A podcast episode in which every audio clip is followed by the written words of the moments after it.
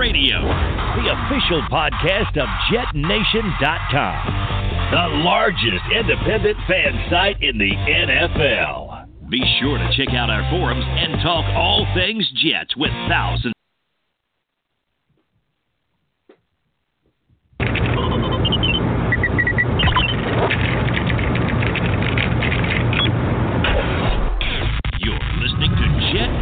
Radio, the official podcast of JetNation.com, the largest independent fan site in the NFL. Be sure to check out our forums and talk all things Jets with thousands of other diehard Jets fans. Now, to get you up to date on all the latest Jets news, notes, and quotes, here's your host, Glenn Naughton.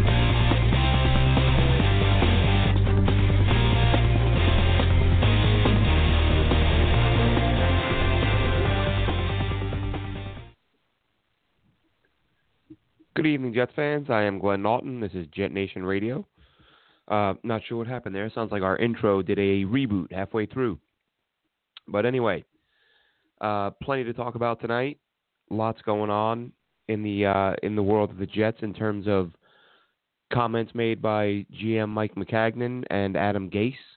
We're going to talk about what they had to say, what it could mean for some guys on the roster. And we're going to talk draft. We're going to go over couple of major areas of need for the Jets, talk about some possibilities that they could, the direction they can go to address some of those needs, and touch on where this team is headed in terms of the big picture. Look, we're pre-draft right now, but I'm already, and I know sometimes we get a little bit ahead of ourselves and overly optimistic during off seasons when big additions are made, but I made some comments last week about what I think this team could do, and the more I think about it, I think this team is, no matter which direction they go in the draft, I think this team is heading in the right direction, and they're gonna surprise some people this year. But first off, this episode of Jet Nation Radio is sponsored by FanDuel Sportsbook. If you're in New Jersey, you can get a $500 risk-free bet when you sign up. This applies to all of their markets, whether you're going NBA, NHL, MLB, or anything else. Available on FanDuel Sportsbook. Check them out. Do it today. So, as I said, Mike Maccagnan, Jets GM, and new head coach Adam Gase met with the media this week during the annual owners' meetings. I believe it was in Arizona, if I'm not mistaken. And both, no one's going to come out and say anything directly more times than not, whether it's the head coach or the GM. But that wasn't really the case this time around, as Mike Maccagnan, Jets general manager, and I said this, right? I tweeted it out. I mean, I think I made a similar comment a couple months ago when Maccagnan spoke with the media, and it was even more evident at the owners' meetings the other day. I mean, Mike Maccagnan is basically begging someone to call him and make him an offer for the third overall pick in the draft. So he's in an unfamiliar position. Draft is coming. He's already got his quarterback, and teams reportedly, Maccagnan said a few teams have contacted. Just putting out feelers, I'm sure, to get some kind of idea what it's going to take to pry the third pick away from the Jets. And depending on what team that is, I mean, the Jets could be looking at getting an absolute haul of picks. Now, the question becomes, if you're the Jets and you want to move this pick, what's the appropriate compensation? Because depending on how far you're dropping down and what teams have to offer, you can be, the dream scenario, I guess, in a way, because as I've said before, if you're the Jets and you have an opportunity to grab Bosa or Quinnen Williams, Nick Bosa or Quinnen Williams, with a third pick, or even Josh Allen. You want to throw Josh Allen in there. Wouldn't be upset with that pick at all. But if you have a chance to get one of those guys at 3, you better be asking for, as I've said before, a ton of picks. And now when you start talking about a team like the Washington Redskins, who are rumored to have interest in that 3rd pick, I couldn't begin to imagine what that should require based on, you know, what we've seen historically. And with the Redskins. The Redskins did this a few years ago. Well, more than a few years ago now.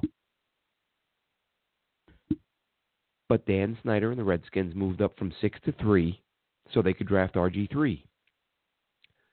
And they gave up 3 first-rounders, you know, a swap of firsts, 2 more firsts on top of that, and a couple seconds, if I'm not mistaken. That was to move up 3 spots. That's a ton of picks. If you're talking to go from 15 to 3, if you're Mike Maccagnan, I mean, I don't even know where you start. Well, I know where you start. You start with multiple 1s and 2s. And, you know, maybe, and I think I tweeted this out a couple weeks ago, I'm going to say give me a starting player. Give me a Brandon Scherff or something along those lines. And that it sounds like a lot, right? People would, oh, no one's going to give that much up in a trade. If someone wants to move from 15 to 3, they are.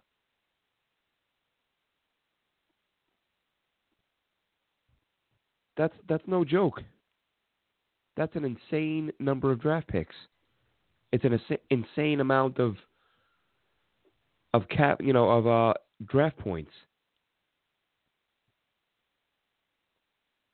So if the Washington Redskins want to move up to 3, they better be prepared to give up a boatload of picks. And that's the problem. You know, you look at the different draft value charts online. And every team is going to be different, but you know you can get some kind of idea, a general idea. Look, I'm going to pull one up right now. I should have done this right before going on the air, and did the math on it. But let's see. This is just one of the random draft value charts. Having looked at a few of them, they tend to be somewhat in the same ballpark. But let's say you're the Redskins. You want to move up to number 3, and you're picking 15th. You've got to make up 2,000 points. Yeah, but roughly 1,100 points is what you're looking at making up. And 1,100 points on its own would be pick number 14 in the draft. And that's the excess. That's the over. That's how much is left over if the Redskins were to go from 15 to 3.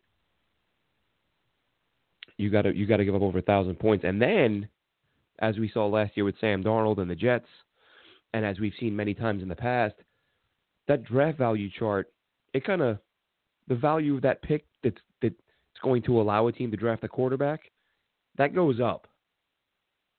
So really, if you're the Redskins, you're looking at, again, multiple firsts, multiple seconds, because that's what you gave up to go from 6 to 3. You want to go from 15 to 3? Steep price. So the Jets are either going to get a premium player at 3, or they're going to move down, and they're going to get extra picks either from a team like the Redskins. Now we've talked about the Giants as a possibility. And stories have come out today that they're looking at some of the quarterbacks that could add a Duke. Will Greer, what is he, West Virginia? I love the fact that I only halfway know who the quarterbacks are because I don't care this year. But Greer and the kid out of Duke are apparently the guys that the Giants are looking at because they feel like they can get them without having to move up. But then at the same time, you hear rumors that the Giants are in on Josh Rosen, who the Cardinals are probably looking to move because they're going to go with Kyler Murray at the top of the draft, is the speculation at this point. But no matter how you slice it, whether it's the Giants coming up to get a quarterback or and you look at the Redskins are in a tough spot because the Redskins they're not going to get, obviously the Giants are getting a quarterback whether they trade up or not. They're getting one before the Redskins have a chance. And then if you're the Redskins, you're looking at the Eagles with Carson Wentz, the Cowboys with Dak Prescott, the Giants with whichever quarterback they take, and then you have Colt McCoy. I mean, the Redskins are never going to have a hard time selling tickets, but my goodness, you can't go into the season explaining to your fans that all three teams in your division have either a proven young starter or a first-round guy under center, and you're going with Colt McCoy. You can't do that. I mean, you can, but it sends a message to the fan base that you're laying down for a couple of years, and that's not good business. They can say they're comfortable with Colt McCoy all they like. But, I mean, do you believe that? Does anyone believe that? I wouldn't buy that for a second. So if you're the Jets, you know, the Jets only have 6 picks. Not enough. I would even say, and I think I may have mentioned this previously, yes, of course, that third pick offers the most value. But listen, this is, you know, you can take that early third and move down to the middle of the third and add a 5th or a 6th somewhere. I mean, not every trade has to be a blockbuster first round deal that nets you 3, 4, 5 picks. There's nothing wrong with moving down and adding a pick here and a pick there. Putting your, you know, I would be really surprised if the Jets don't come out of this draft with at least 8 players. With, you know, again, most of them will be later rounds. If they don't move that one, and it's look, the Jets are kind of they're in a good spot because like I said, they're either getting a blue chipper at 3 or they're loading up on picks and filling multiple holes, and that's, you know, there's nothing wrong with either of those scenarios because even if let's say you stay put, you get Quinnen Williams at 3, you get Bosa at 3. Now you've got a couple of guys on defense. You know, Jamal Adams. Hopefully Leo sees a bump in production.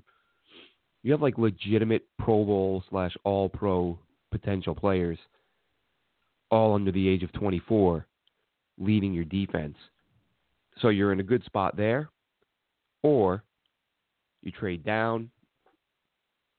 You get it. You get yourself some interior linemen.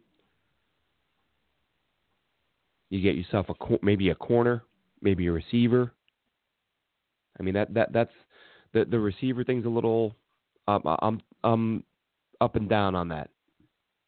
I mean, I do feel like they have to get one. I don't know how early they need to grab one because they have some guys there, you know, that make it not as much of a need as it was before. But let's get into that now. Let's take a look. We're going to look at O-line. Actually, no, sorry. We're going to talk about the Adam Gase comments next. So a few interesting points that Adam Gase made. I would say, first off, he was asked about Darron Lee, and he gave that stock answer. Darron Lee is currently on our roster. I mean, has there ever been an answer that's more detrimental to a guy on a roster than to say he's currently on our roster? It surprises me that the Jets are this to move Darron Lee. I think I've made that clear. And listen, I understand the concerns with Darron Lee. He has been, even though he had his best year last season, he was far from perfect. Honestly, to me, his off-field stuff worries me a little more. And not even just the drug suspension, but he's done some weird sort of off-the-wall stuff, from having to be restrained from screaming at that girl at a concert to the report where he said he was attacked and he thanked the police for their help. I'm going off the top of my head, so I could be a little bit off here, but He publicly thanked the Columbus Police Department in Ohio, thanked them for their help, and then they released a statement or responded, and they were like, we don't know what he's talking about. We didn't help him with anything. So he said he was attacked and beaten up, and he defended himself, and the police got involved. The police said they didn't know what he was talking about. Leo had to pull him out of a concert screaming at some girl. He has sent out a couple tweets that he then deleted, but still sent out some tweets that were showed a lack of maturity, some sort of weird stuff there. And then the drug suspension, and maybe that's, you know, maybe that stuff piling up. And maybe the Jets are just like, listen, the guy is not good enough to keep on the roster with this bizarre behavior. Acting weird on Twitter, acting weird in public, getting suspended for drugs. That all adds up. And maybe the Jets are like, you know what, it's just a matter of time till it's something else. Let's see if we can get something for him. However, if they feel like he has grown up and matured a little bit, then I don't see why you wouldn't keep a guy around who, as I've said, he's only due 1.8, and he's shown that he can do some things well, and you would think that Greg Williams would be able to find a role for him in the defense. But, as I said, Adam Gase just kind of said, Darron Lee's on our roster, and it doesn't get – there's not a whole lot more damning comment than that. Adam Gase was also asked about Le'Veon Bell, and surprise, surprise, they plan on using him to do things he's good at, like run the football. That's one of those things a reporter you kind of have to ask because he's the big name, the big acquisition. What the hell else is Adam Gase going to say? We're not sure. We haven't given as much thought yet. Haven't decided how we're going to use Le'Veon Bell yet. That's a little bit, it's kind of, you have to ask it, but you know the answer before you do. He also addressed C.J. Mosley, the linebacker that was brought in from Baltimore. I've said myself, really good player, but for that money are the impact plays there. Not from the all 22 that I watched, but that, it could be a matter of just picking a bulk of games where he didn't play his best football. In coverage, saw him get beat more than I would have liked for a guy who can max out at $17 million a year. But Adam Gase loves him, said they put on a full court press. They wanted him to be the quarterback of the defense, which was Darron Lee's job last year. Wanted him to be the quarterback of the defense. He's going to call the plays. He's been to 4 Pro Bowls. The guy can play. Don't misconstrue me saying I don't love the signing as in I don't think the guy can play. I just don't know about giving out a deal that can be worth up to $17 million for an inside linebacker. Now, that to me, that's all pro money. But we'll see where it goes. He's, again, not... Don't tweet me when he's having a fantastic season and say, oh, you said he sucks. Not saying that at all. Just saying that's an awful lot of money for a guy who, and it does worry me a little bit with him and Williamson in coverage at any given time, because I don't know how that's going to play out for the Jets, but I'm sure we will find out. Hey, I hope I'm dead wrong. I hope they get a few interceptions each and lead the Jets to, being one of the top defensive units in the NFL. But we'll see about that. Jamison Crowder, another new addition. Adam Gase also talked about him. He said he likes the versatility that they have basically on offense, the multiple looks they can give between Le'Veon Bell, Crowder, Quincy, Robbie. He likes the way that he thinks that Crowder's a guy who can beat zone or man coverage, beat guys to the inside because of the quickness he has, and give him option routes, give him the opportunity to go deep if he wants, and just let him run the whole route tree, and he's a guy, they want to be able to create matchups where they can beat any coverage. And listen, when you have Le'Veon Bell, I mean that it changes everything, and that I was thinking about it earlier today. And you just, Le'Veon Bell's a great player. You're excited when you get him. And then when you think about the difference, I kind of thought about it today. I said, so when Darnold's under pressure now, instead of checking down to Isaiah Crowell, he's checking down to Le'Veon Bell. Like that alone, it should do so much for Sam Darnold and this offense and moving the ball down the field. I think this offense has the opportunity to be very exciting. I said it last week. I've said it on Twitter. Some people are giving me a hard time, but listen, and I understand O-line upgrades still have to be made, but I mean, listen, I said last year this O-line wasn't as bad as people thought they were in terms of pass blocking. As it turned out, they were, 17th, 18th, depending on who you're looking at, Football Outsiders, PFF. They were middle of the pack O-line. Statistically, a bunch of different metrics. And then, for sites that grade them and, look at sort of go a little bit more in depth. And now you've added an all-pro left guard, and I'm assuming you're going to be adding some more guys in the draft. And, maybe I've talked a lot about Josh Sitton. He still hasn't signed with anybody. And sometimes you see these vets that are kind of sitting at home, guys who can play, and teams just give them a call and say, look, let us see how the draft pans out, but, we might look to add you down the road. But either way, whether it's the draft or free agency, I don't think the Jets are done on the O-line. And if you bring a guy like Sitton in here, I'll tell you what, that's a much improved O-line. And now that means you have Sam Darnold with a year under his belt, making that year 1 to 2 jump. And now throwing a Q, Robbie, Crowder, check down to Bell, Herndon. This is a deep tight end class. We might see them take a tight end at some point in this draft. There's going to be, if you trade down, I mean, my goodness, the thought of adding one of the top tight ends in this class early on, I would have no problem with that. And Sam Darnold would have a field day. I don't see how you could look at that and say, especially looking at the way Darnold played late in the season. And if you say to that, we're going to add the fact that he's got that year of experience. He's not wet behind the ears anymore. He's going to have better blocking and improved weapons, vastly improved weapons. Again, Isaiah Crowell to Le'Veon Bell. I mean, come on. And last year's version of Jermaine Kearse, which was an embarrassment. I mean, that's unexplainable. What went down with Jermaine Kearse. But now you have Crowder instead of Kearse and Bell instead of Crowell and an improved offensive line and a more experienced Darnold, all that factored together.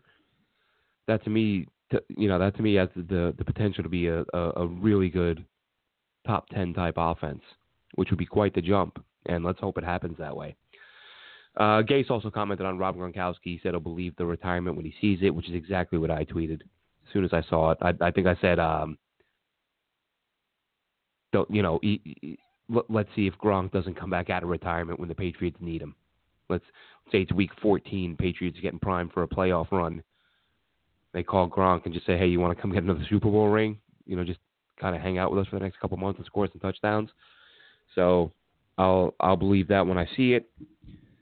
And Gase, of course, said that he liked the idea of facing Tom Brady because you want to beat the best, which I get. These guys are competitive people. So as much as we as fans want Tom Brady to retire, I mean, who doesn't want Tom Brady to retire? So nothing shocking there from Gase. The again, probably the most important comments is how non-committal he was. Yeah. Now, sorry, look at how noncommittal he was to Darron Lee's future with the team. Have to believe he is being shopped and he is on his way out. And again, somewhat surprising. I don't value wise. I don't see them getting more than a fourth. Maybe best case you get some team to do a conditional. We'll give you a 4. That becomes a 3 if Darron Lee has 85 tackles and 3 interceptions, whatever. Whether it starts, whether it's Pro Bowl, which he's not going to see. But I think a 4th is your best case scenario.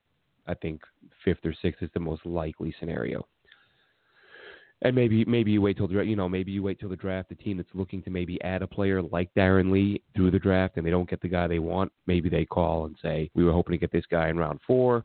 He's gone. We'll give you our 4th, or we'll give you our 5th." Something along those lines. We'll have to wait and see how that pans out.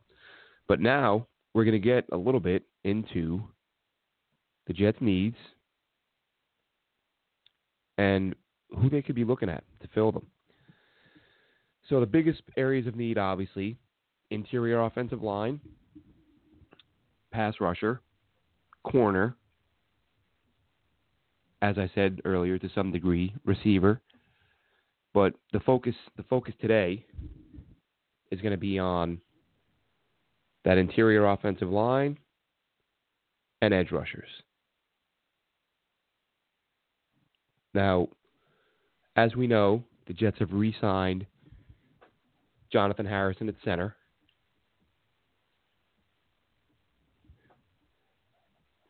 They've added Osmaili at left guard, added from the Raiders.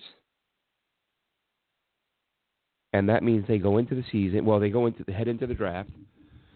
Kelvin Beachum, Osmaili, Harrison, Brian Winters, Brandon Shell. Harrison, I find it hard to believe they would be happy to go into the season without having someone at least push him at center. And Brian Winters, to me, shouldn't be 100% guaranteed his job at right guard. You know, not whether it's Josh Sitton or whoever. I'd like to see someone come in and push him. Some of the names, draft-wise, who I think, you know, the Jets will try to target. Some of these guys are only realistic options if they trade down and add picks, because a couple of these guys are going to be second rounders. You know, BC's Chris Lindstrom, good chance he doesn't make it out of round one. And if he does, he's certainly not making that around two. That would be shocking. So that would require a trade up or additional pick, when they trade down. But Lindstrom out of Boston College, the guy moves so well. You know, the few games I've watched him in, very impressive guy. Kind of feel like he's a day one starter, which you don't see a lot of those coming out of college nowadays. He's just over 300. He ran well at the combine, 34-inch arms. And he's a guy who's played since he was a freshman at Boston College. The guy can play. He's, you know, he's expected to be a guard in the NFL. I would love to see the Jets get him if they add a second rounder. But I just don't see that happening. Not because I don't see a second rounder being added, but I think they would go center in that spot. I think that's the bigger need. And Lindstrom, I don't think he's going to play center in the pros. I think Eric McCoy out of Texas A&M, I think he's a guy you have to look at. He moves well for a big dude. His arms came in at 32 inches at the combine. He's another guy. He's just over 300 pounds. He did skip his senior year. Could have played another season at Texas A&M, but he had enough. Ton of starts. He only missed one or two games. And I don't have his 40 time offhand. I'll try to grab that and look that up right now. But I know he ran really well at Indy, 4.89. So he ran a 4.89, which is pretty damn good for a 300-pound human being. And he's a guy that some people, you know, there were some whispers that did he vault himself into the first round by moving that well? I don't think he's a first rounder. But I think he would have to be a possibility. He would have to be a possibility if the Jets added a second. Again, probably play center or guard for you, and with center being the more immediate need, obviously. Michael Jordan out of OSU. Another interior lineman, can probably play guard or center. Arm length came in at just under 35 inches. Big hands, big wingspan. And he's another guy who played as a freshman, which isn't, that's not an easy thing to do at Ohio State. So good size.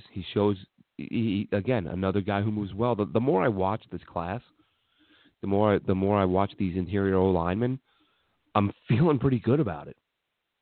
Some guys coming out of major programs, big games. They've played against big time talent, and they've held up. They've done really well. A guy you may have heard me mention previously, Michael Dieter, out of Wisconsin. Here's a guy who can block well in the run game and the pass game. Probably better against the run. But he's played some guard. where he probably will play in the pros. I don't know that he'll get a look at center. But he's a big dude. He was expected to play tackle, but I think he just did a better job from what I recall, from what I've read up on Dieter. He's done a better job at guard when I did watch him. I watched a couple Wisconsin games during the year just because that offensive line, so many guys on that line could play, and he's one of them, and he kind of jumped at me. Because again, it was for Brian Winters at right guard, because Winters is a guy who is solid enough player, but he's just not consistent enough. Brian Winters, for the money he makes, doesn't play the position as consistently as you would like for that money. So I would say that this year they either find his replacement for this season, or they find his eventual replacement for next season. And Dieter, my two favorite guys, who are, in my mind anyway, realistic guys that'll be there in the third round, I hope. Dieter is one. The other one, and Dieter probably the least likely of the three that I'm mentioning. But Michael Dieter is one. Connor McGovern, I like him a lot. I came away really impressed with how well he moved. Getting outside on screens, getting outside to the edge. He did a really nice job kicking guys out, twisting guys inside. He's played center. He's played guard. Fills that need, being able to play either position. Smash mouth type offense, although probably less so now than years past at Penn State. But still a good player, projected to go anywhere from round 3 to round 4 or 5, depending on where you look. I don't think I've seen anybody have him higher than round 3. I could be wrong. So I think he's a guy who will be there when the Jets pick in the third round. And if I'm the Jets, I have no problem taking Connor McGovern. I think he's a guy who can start for you. The next guy is Nate Davis out of Charlotte. So small school guy. Comes in at 316, and saw his name come up a couple times at the combine. I'm sorry, not the combine, at the Senior Bowl, and he looked pretty good. He really did. He played tackle in college. He'll probably move into guard. He's expected to play guard in the pros, but he's a guy that who's starting to get some attention. I think I just said McGovern again. I meant Davis, if I did say McGovern. But yeah, Nate Davis is a guy. It's hard to find any footage on him because he played at a small school. Was able to watch his game against Tennessee, and there was one other game I watched. I was only able to find two of his games. But again, he's played center, he's played guard, big guy, strong guy, who is reportedly flying up draft boards, which I always think is kind of a silly term. I mean, I get it. I understand. Guys play well, and analysts want to have something catchy to say. But a couple things. Draft boards, at least from the former general managers I've heard in interviews or read, Pat Kerwin stuff, boards don't change a great deal during the pre-draft process. A couple guys might move around, but for the most part, you've got a year of film study and in-person watching and attending practices that help you put your board together. You don't see these drastic changes. You would think if you listen to these analysts that names are just flying up and down boards every day. And if a guy is moving up a board, is an executive really going to call an analyst and let him know? Like you're working in the Jets war room and your phone rings. Oh, hang on, guys. I got to take this. It's Mel Kiper. I have to go let him know that Ryan Bates just moved up on our board. So it's hypotheticals. It's guys guessing based on good performances in the combine or the Senior Bowl or a pro day. This guy is flying up draft boards. Yes, because NFL executives are dying to tell the media which players they have moving up and down their boards. So I think that's kind of grain of salt stuff. I think it's another way of saying this guy is really impressing people right now. So anyway, that was another name I just mentioned. The name I just mentioned, Ryan Bates. He's a Penn State guy. He's played some guard, played some tackle. some debate as to where he'll play in the pros. Arms are a little bit short for tackle, probably. Most likely to play guard. He's another guy comes in right around 300. But those are a few options for the interior O-line that I think the Jets could target, especially those middle round guys, or the sort of third, fourth rounders, and they might be able to get a couple guys who can play. And no issue if they grab a center and a guard. One guy could start this year, the other one could kind of take the opportunity to learn behind Brian Winters and eventually replace him.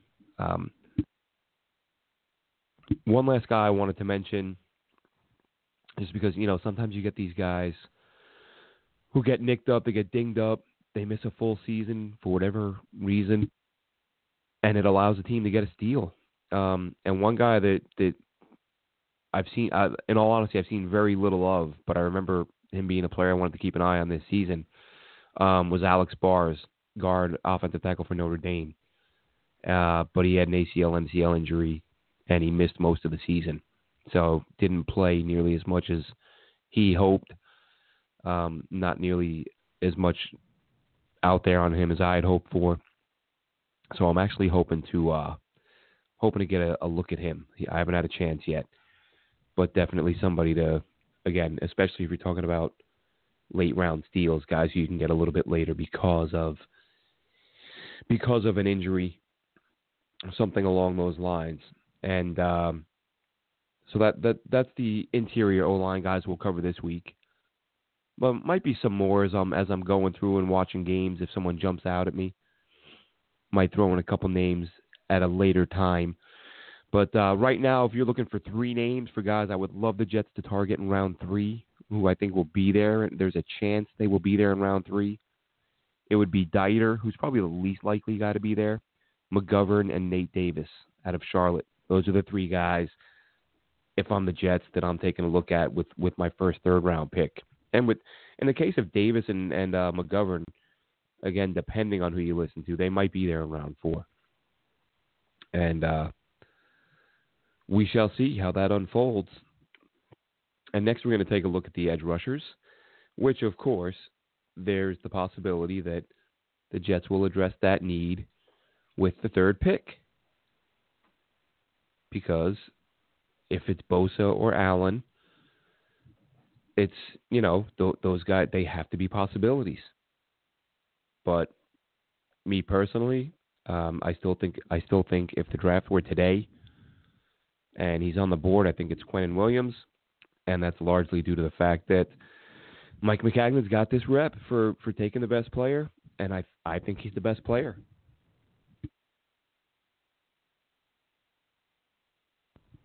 Not everyone agrees. To me, he's a plug-and-play guy. I mean, he's definitely a plug-and-play guy. There's no debating that.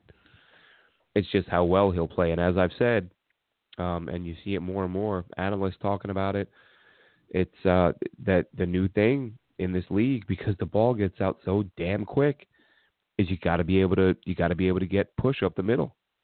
You got to be able to move the quarterback off their spot because the ball is out of there. The best you can hope for is instant pressure, force the guy to roll out, and then since he's rolling out, he's going to have to hesitate getting rid of the ball. But if it's not Allen or Bosa at three, and let's first we'll address the possibility of a trade down. You say the Jets trade down to, let's say they're in the 10, 12, 13 range. Well, then you're looking at Montez Sweat out of Mississippi State. He's a guy who's just diagnosed with a heart condition, but Sweat and his coaches at Mississippi State claim it's an issue they've known about. It's not something that will affect his ability to play. He's played his whole time in college with it. And, of course, this will be signed off. This will be either agreed with or disagreed with by the doctors. If the doctors say he can go, I don't see any reason why he's not a guy you look at. Guy ran a 4.41 at Indy. And I know speed's not everything. But a 260-pound guy ran a 4.41, which was a record. Not surprising. But man, that's eye-popping stuff right there. Clelin Ferrell from Clemson. Early on he was kind of, a lot of people mentioned him as a possible guy at 3 for the Jets. I don't think that happens at 3. Brian Burns, he was a guy I liked. He started playing too well. I liked him early in the season. I messaged a couple fellow fans, and I was like, hey, check this guy Brian Burns out. I like what he's doing. And then he just went on this great run where it was like, okay, he's no longer an unknown. He's no longer a guy flying under the radar. But he could be a mid-round pick. He ran a 4.53, 161 10-yard shuttle, and or a 10-yard split in the three cone. He ran a 7.01. But Brian Burns is a guy. That's that Washington target. If the Redskins give you a ton of picks to move up, and you're at 15, that's Brian Burns territory, and so you still get an edge rusher. Ja'Kai, and I'm not even sure about the pronunciation. Is it Polite? All I know is he's a guy. I only had a chance to watch one of his games, and he honestly didn't do a lot. This was a few weeks ago, right before the combine, and then he had that disastrous combine where everything went wrong. Everybody reported the interviews were bad, pulled out of the workout, and then at his pro day he gets hurt. So you look at him and think he's probably no longer a first rounder. But then you say, well, then could he be a huge steal? If he's a projected first and all this kills him and he drops to the third round, well, then you almost have to take him. You almost have to. But we'll see. A lot of teams are going to be turned off what's happened with this guy. And then DeAndre Walker, a guy I think who doesn't get enough credit. When I was doing my mock a few weeks ago, I watched some footage on him. Workout numbers weren't great, but I think he's just one of those guys. Again, Georgia, they just churn out good players. I think he can be a solid. He's one of those guys who might be a more productive guy in the pros than he was in college, but he looks like he can be a good player. And one of the more intriguing, polarizing players in this draft, and he's actually both these guys I want to mention because they could both be options in round 3. But I honestly think they both go earlier than that. I hate to say these would have to be second-round guys more likely than not. But Jalen Ferguson, Louisiana Tech. He's a guy who had 7 sacks in 2017. During his time at Louisiana Tech, he had 26 tackles for loss, 17.5 sacks. He's a polarizing guy. I've heard people say he can be a Pro Bowler. And I've heard other people say he's not going to cut it in the NFL. I would say, from what I've seen of him, I would say he's going to be a no later than early third round. And then Chase Minovich out of Michigan. Hair on fire kind of guy. Great motor. Currently viewed as another sort of third round range. So again, that third round where the Jets have 2 picks, that could be huge, because you want to get some value somewhere along the way, and he could prevent that opportunity. As far as guys who could be there in round 4 or 5, one guy that this is another guy that's really kind of drives you a little bit crazy. Christian Miller out of Alabama, part-time player. Missed a lot of time with a biceps injury in 2017. But he had 8.5 sacks as a part-time guy. Now, is that because he's that good, or is that because playing on arguably the most talented defense in college football, and they're always up by 50 points, and it's just pin your ears back and go? That's what makes Christian Miller a bit of an anomaly, and a reason why he's probably currently not viewed as a round 1 or 2 pick. He's a guy that a lot of people expect to be there in round 4 or 5. So that's a possible steal there, to be honest. I mean, That's a guy who's been very productive, and you know, considering his playing time, and he's done it at a big school and big games, and he looks explosive. You know, I've watched him. Against Oklahoma, looked really good, and found some pieces on him where that's kind of the consensus. Everyone's looking at him as, you know, what do you make of this guy? Came into Alabama highly touted, couldn't really crack the starting lineup as a regular, but when he got on the field, he made plays. So sometimes those are the guys you look out for, where there's a, you know, a weird situation that prevents them from living up to the hype, but when they do get a shot, they look like the player you'd hope they'd be. And for me, that's Christian Miller as a possible edge rusher, and that would give the Jets, I mean, again, if you had an edge rusher, Let's say you get Bosa or Allen, or let's talk about one of the three that it will be if they stay at three. It's going to be Bosa, Allen, or Quinnen Williams. And what any of those guys will do for this front seven is going to be, you know, they're going to make this front seven much better. You know, with Bosa, there's the injury concerns, which I don't think gets enough play. I don't know why that doesn't get talked about more. He has had two season-ending injuries, and that would be concerning for me for a third overall pick. But let's say he's not there, because most expect he won't be, unless another team trades up to two to take a quarterback. But if you're the Jets, and you add one of those guys to your front seven, and then you use a pick, let's say a third-rounder, your first third-rounder, you use that on the best guard on the board, which, as I've just said, I think there are three or four who can play. Well, now you should be able to get a little bit more push in the run game than you have the last couple of years. So you're getting a little more push in the run game, and you got Le'Veon Bell in the backfield, Eli McGuire, who showed some flashes. All of a sudden, you're opening up the play action. And now when you run a play action, it's Quincy, it's Robbie, it's Herndon, and any tight end they potentially draft. This team, and like I said it last week. I said for everybody who thinks this team is going to win 4 or 5 games, you're in for a surprise, because they're going to double that. They're going to double that, what most people are expecting. And, you know, that's For those of you like myself, the non-math whizzes, that doubling 4 to 5 wins, this is an 8 to 10 win team. I think when all this plays out, and all this talk about having the worst roster in the league and the least talented roster in the league and blah blah blah, that just kind of people who don't like the general manager like to repeat over and over again. I think they're wrong. I think they were wrong last year. As I've said before, I think with better coaching, that was a 6 or 7 win team. Now they do have better coaching, and the talent has improved.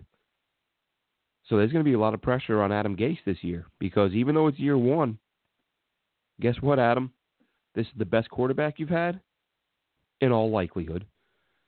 This is the best quarterback you've had. This is the best running back you've had. This is the best receiving group you've had. And you're an offensive genius. So go do your thing, and let's see this team put up some points. And I think he's under pressure to do that. And I think he's going to respond. And again, if you add O-line talent and you only get that much better, so much talk about, and, you know, and it's interesting because I tweeted this out earlier, and I'm going to jump on right now and see where the results are at. I haven't looked at it in a while, because this is sort of what I've said for a couple of years now about Mike Maccagnan, that, you know, quick summary, the 10-win season, they went for it the next year, it fell apart, then they tore it all down. And people seem to think for some reason that they're kind of in denial over the fact that there was a teardown after they tried to win, you know, try to make the playoffs in year 2. And you know, the reality of the situation is that that's exactly what happened. The Jets won 10 games. I think they were even surprised. They said, let's go for it again. See if we can win another 10, maybe make the playoffs. Old guys got old. Hurt guys stayed hurt. And it was time to just say, all right, you know what? We gave it a go. But David Harris, we're sorry. You don't have enough left in the tank. Eric Decker, we're sorry. You can't stay on the field. Brandon Marshall, the down year, dinged up. Ryan Fitzpatrick, thank you for a memorable first season, but you have to go now too. That was it. We're going to dump our top two wide receivers. We're going to dump our 10-year middle linebacker. We're going to dump our quarterback. And we're going to start over. And we're going to rebuild this thing from the ground up. And that's what they've done. And I asked today on Twitter, only 200 replies. Meant to shoot this out from the official Jet Nation account with their whatever 18,000, 19,000 followers. Which, by the way, give me a follow on Twitter and leave a review on iTunes. I always forget that too. I just want to say thank you. I don't check that very often. I say it all the time. I'm bad about checking iTunes. I'm bad about asking people to follow. But I did look at iTunes the other day, and there are a couple of reviews up since I last looked. 5-star reviews, very much appreciated. And all reviews are appreciated. I'm a grown-up. I can take constructive criticism. If you want to call and say, Glenn, you're atrocious and I'm never listening to you again, then I will say thank you for listening at all and have a nice life. So, yeah, leave us a review on iTunes, Jet Nation Radio. Give me a follow on Twitter, AceFan23. But what I was saying, back to my point, so I tweeted out. I said, hey, listen, Jets fans, a few years ago, after the 2016 season, when the Jets got rid of their aging, overpaid, and or injured players, how long did you expect it to take to build a playoff contender? And I don't mean a team that, you know, is a lock for the playoffs, but a team that will be playing meaningful games in December is basically what I was saying. A team that you can look at and say, this team has a realistic shot to go to the postseason. And as they say, once you're in, anything can happen, right? But of the 195 votes, 1% said they expected the Jets to be a playoff contender the following season. Those are what you call trolls. There's no way you dump your top two receivers, you dump your quarterback, you dump your, you know, the quarterback of your defense, and David Harris. I didn't even mention Nick Mangold. You dump Nick Mangold. You don't do all that and make the postseason the next year. So those people are trolls. 2018 was the second choice, and 13% said they expected the Jets to be a playoff contender by then. Obviously a bit more realistic than year one, but still unlikely for me personally. And it looks like this is where most people fell. I thought 3 years. I thought I can respect the fact that the roster that was inherited by Mike Maccagnan was legitimately the worst roster in the NFL. And he took the worst roster in the NFL, added some pieces, and then tore it down again. I thought, even having done that, you've got to be making a legitimate push for the playoffs by year three. And we're coming up on year three, and that got the majority of the votes. 55% said year three, 2019, is when they expected this team to contend for a playoff spot. 31% said 2020. So really, 86%, 3 years or more before this team would contend for a playoff spot. And I will say right now, it's early, but I don't care. And maybe I'm wrong, and if I'm wrong, I'm wrong. But I think this team contends for a playoff spot this year. I think this is a team that wins minimum 8 games. And if they gel and stay healthy, which is always a factor, this team stays healthy and Darnold grows the way some of the other young quarterbacks in this league have progressed recently, then I don't see why this team isn't a playoff team. But at the very least, they should be playing meaningful football games in December with Sam Darnold under center and hopefully some new pieces on defense. If Marcus May can stay healthy in the secondary, May and Adams, I mean, corner is a concern to a degree. I'm excited to see Darrell Roberts fight for a starting job and hoping with the rest of us that Tremaine Johnson can get his act together on the other side under the tutelage once again of Greg Williams. So a lot to look forward to. It's you know, the off season is always long. You always find yourself saying, "Damn it, I wish the season started tomorrow." But the truth of the matter in this case, anytime you start over, anytime it's new coach, new players, it's even more so because you want to get that you know, that last season that was so miserable. You want to get that all behind you and move on and see what the future holds. We're not even at draft day, but I know Jets fans are excited for this roster, to see what this team can do. And only a few more weeks till the draft. We will continue previewing positions, some positions of need, other positions not so much of need, but looking for some value picks and some sleepers because there are always some out there. But that will do it for tonight's show. I want to thank you all for tuning in. And exciting times, folks. Draft is around the corner. And the Jets are building something special. Franchise quarterback, plenty of targets, and plenty to talk about moving forward. You have a great night, and I look forward to joining you next week. Take care, Jets fans. Thanks for listening. Be sure to follow Glenn on Twitter at AceFan23, and the show can be found at JetNation Radio. Until next time, go Jets!